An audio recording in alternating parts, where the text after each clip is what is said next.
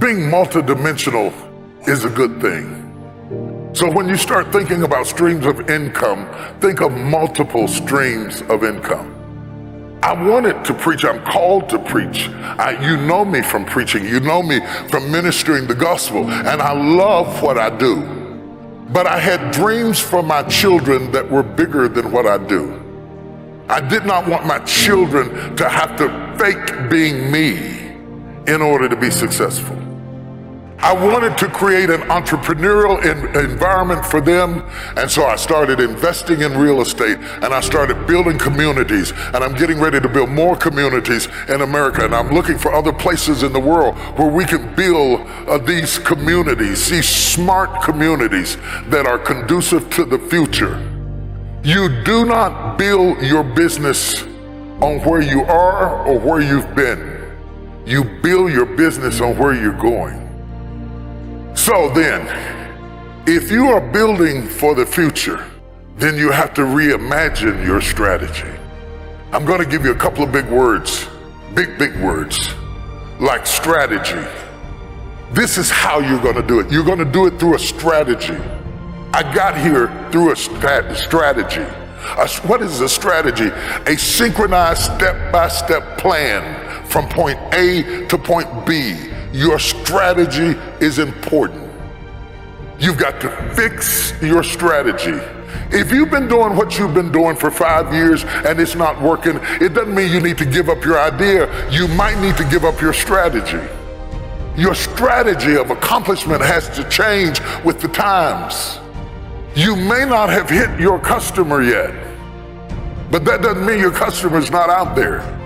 You've got to find somebody, and let me tell you who wants what you got. The person who wants what you have is a person who sees what you have as an answer to their problem. People will go get answers. They are not looking for problems. What do you solve with what you bring? And you don't have to have a degree to do this. It could be as simple as my father's mopping a bucket. My father ended up with 52 employees in the 60s because he built a business that solved a problem. Not all of us will be doctors. Not all of us will be chemists. Not all of us will be lawyers. Not all of us will, will, build, uh, uh, uh, will be astronauts. But the astronaut still needs a plumber. The doctor still needs an electrician. Whatever your business is, it must be an answer to somebody's problem. It must solve that problem and fix that problem. And when you do whatever you do and you find yourself maxing out at what you do, what you do is not who you are. What you do is not who you are. What you do is not who you are. People say T.D. Jakes is a preacher. First of all, he wasn't always. Second of all, T.D. Jakes is a man. He is a man called to preach. See, when people give you titles, they imprison you. If I bought into that, I wouldn't have done almost $500 million worth of films at the box office because I would have said, I'm a preacher, I can't do that. Don't let anybody lock you up with a title in a prison that is beneath your level of gifting. You are whatever is in you. You are whatever is inside of you. You are whatever you think about at night. You are whatever you dream. You are whatever is in your head. I want to break somebody out of jail right now. You are more than what people call you. Am I in the right place? You are more than the job title that you have. You are more than the company you work for. You are more than anything you have experienced up to this point. You are everything that gives you energy when you think about it. Find out what are the things that make you leap out of the bed in the morning. What are the things that give you energy when you think about them? Your purpose is in your passion. Your purpose is in your passion. Don't sit there and say, I don't know why I'm here. You do know why you're here. Find the thing that gives you energy when you do it. That ideas start teeming over in your head when you get in it. Find the thing that when you get into it, you're curious about it. You're attracted to it. You're drawn to it. Because whatever the anointing you respect is the anointing you receive. Oh, can I talk to you, somebody? The anointing you respect is the anointing you receive. So the person that you idolize, you probably idolize them because they're doing something that is in you. Other people ignore them. And you would walk a mile to hear them or see them or hear them sing or watch them build or hear them orate or whatever it is that they do. It's because it's in you. When I was eight years old, I was sitting in the back of the car with my mother, and my mother was a speaker, and she went out and did public speaking. And I was sitting in the back of the car. At eight years old, I said, Right now I'm going to hear you speak. And they called me Miss Jakes' son. But the time will come, you'll come to hear me speak, and they'll call you Tom Jakes' mother. Instincts are inside of you and they are never one dimensional. You are more than your job. So if your job goes down, it doesn't mean you have to go down. While you're working for a company, never stop branding yourself. One of the problems that I find prevalent with millennials, who, by the way, I love mentoring you above anybody. You are the best investment because you have the longest shelf life. You will outlast me, and you assure the fact that my work continues. I cannot have success without a successor. So I'm committed to you winning. Let me say that first of all.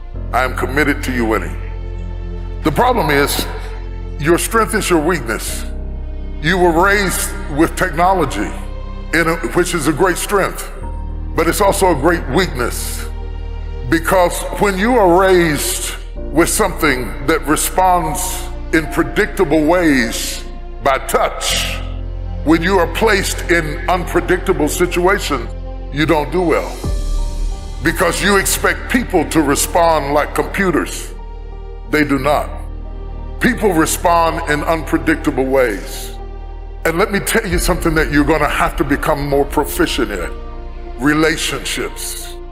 And relationships are not text, they're not tweets, they're communication. We are designed that we read more than language. I don't have to, I don't have to, like a minute ago, you, you were doing what you were doing. I didn't know what it meant, but I felt what it meant. So communication is more than speech. It's eye language, it's body language, it's voice inflection. All of those are tools. Because when you get ready to do business, people don't just do business with ideas, people do business with people. They do business with people. And you have to understand in building that process, it is not like building a face page. There's work to it.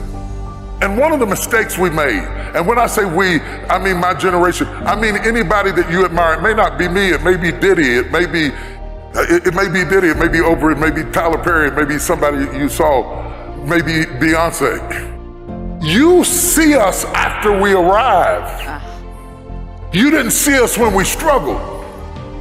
So when you decide, I'm going to be like him, you're coming in at the end of the movie. You, you missed the days I couldn't feed my kids. You missed the day that I went out in the field and gathered apples to feed my kids or used paper towels for diapers because I couldn't buy diapers. You came in later when you saw me on TV and you want to leap over all of those no's to get to a yes. But it is the 400 no's that lady was talking about before the yes that makes you who you are. And when you get a no, you give up and say, This must not be it. That's not true.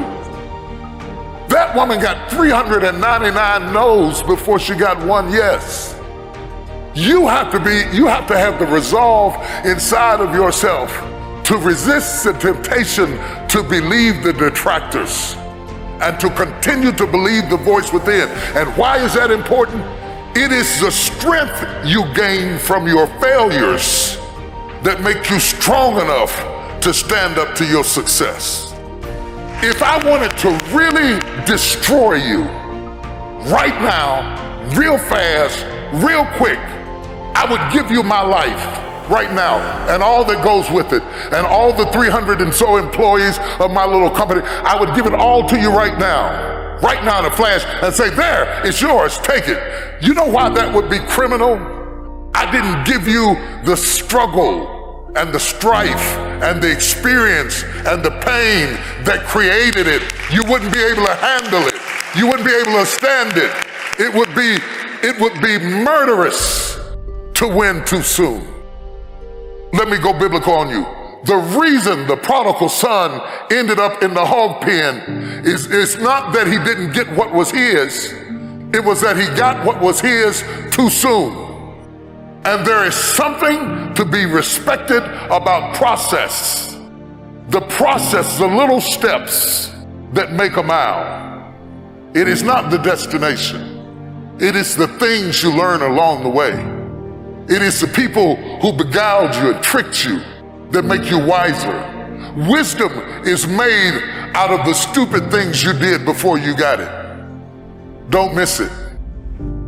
That process is invaluable to you getting there. Does that mean that you have to be my age before you get there? Absolutely not. But it does mean that you don't go from thinking a thought to producing an idea without pain no more than a woman goes from having sex to getting up in the morning with a baby in her arms. The gestation period is critical. Gestation creates formation. They teach CEOs to always be interviewing.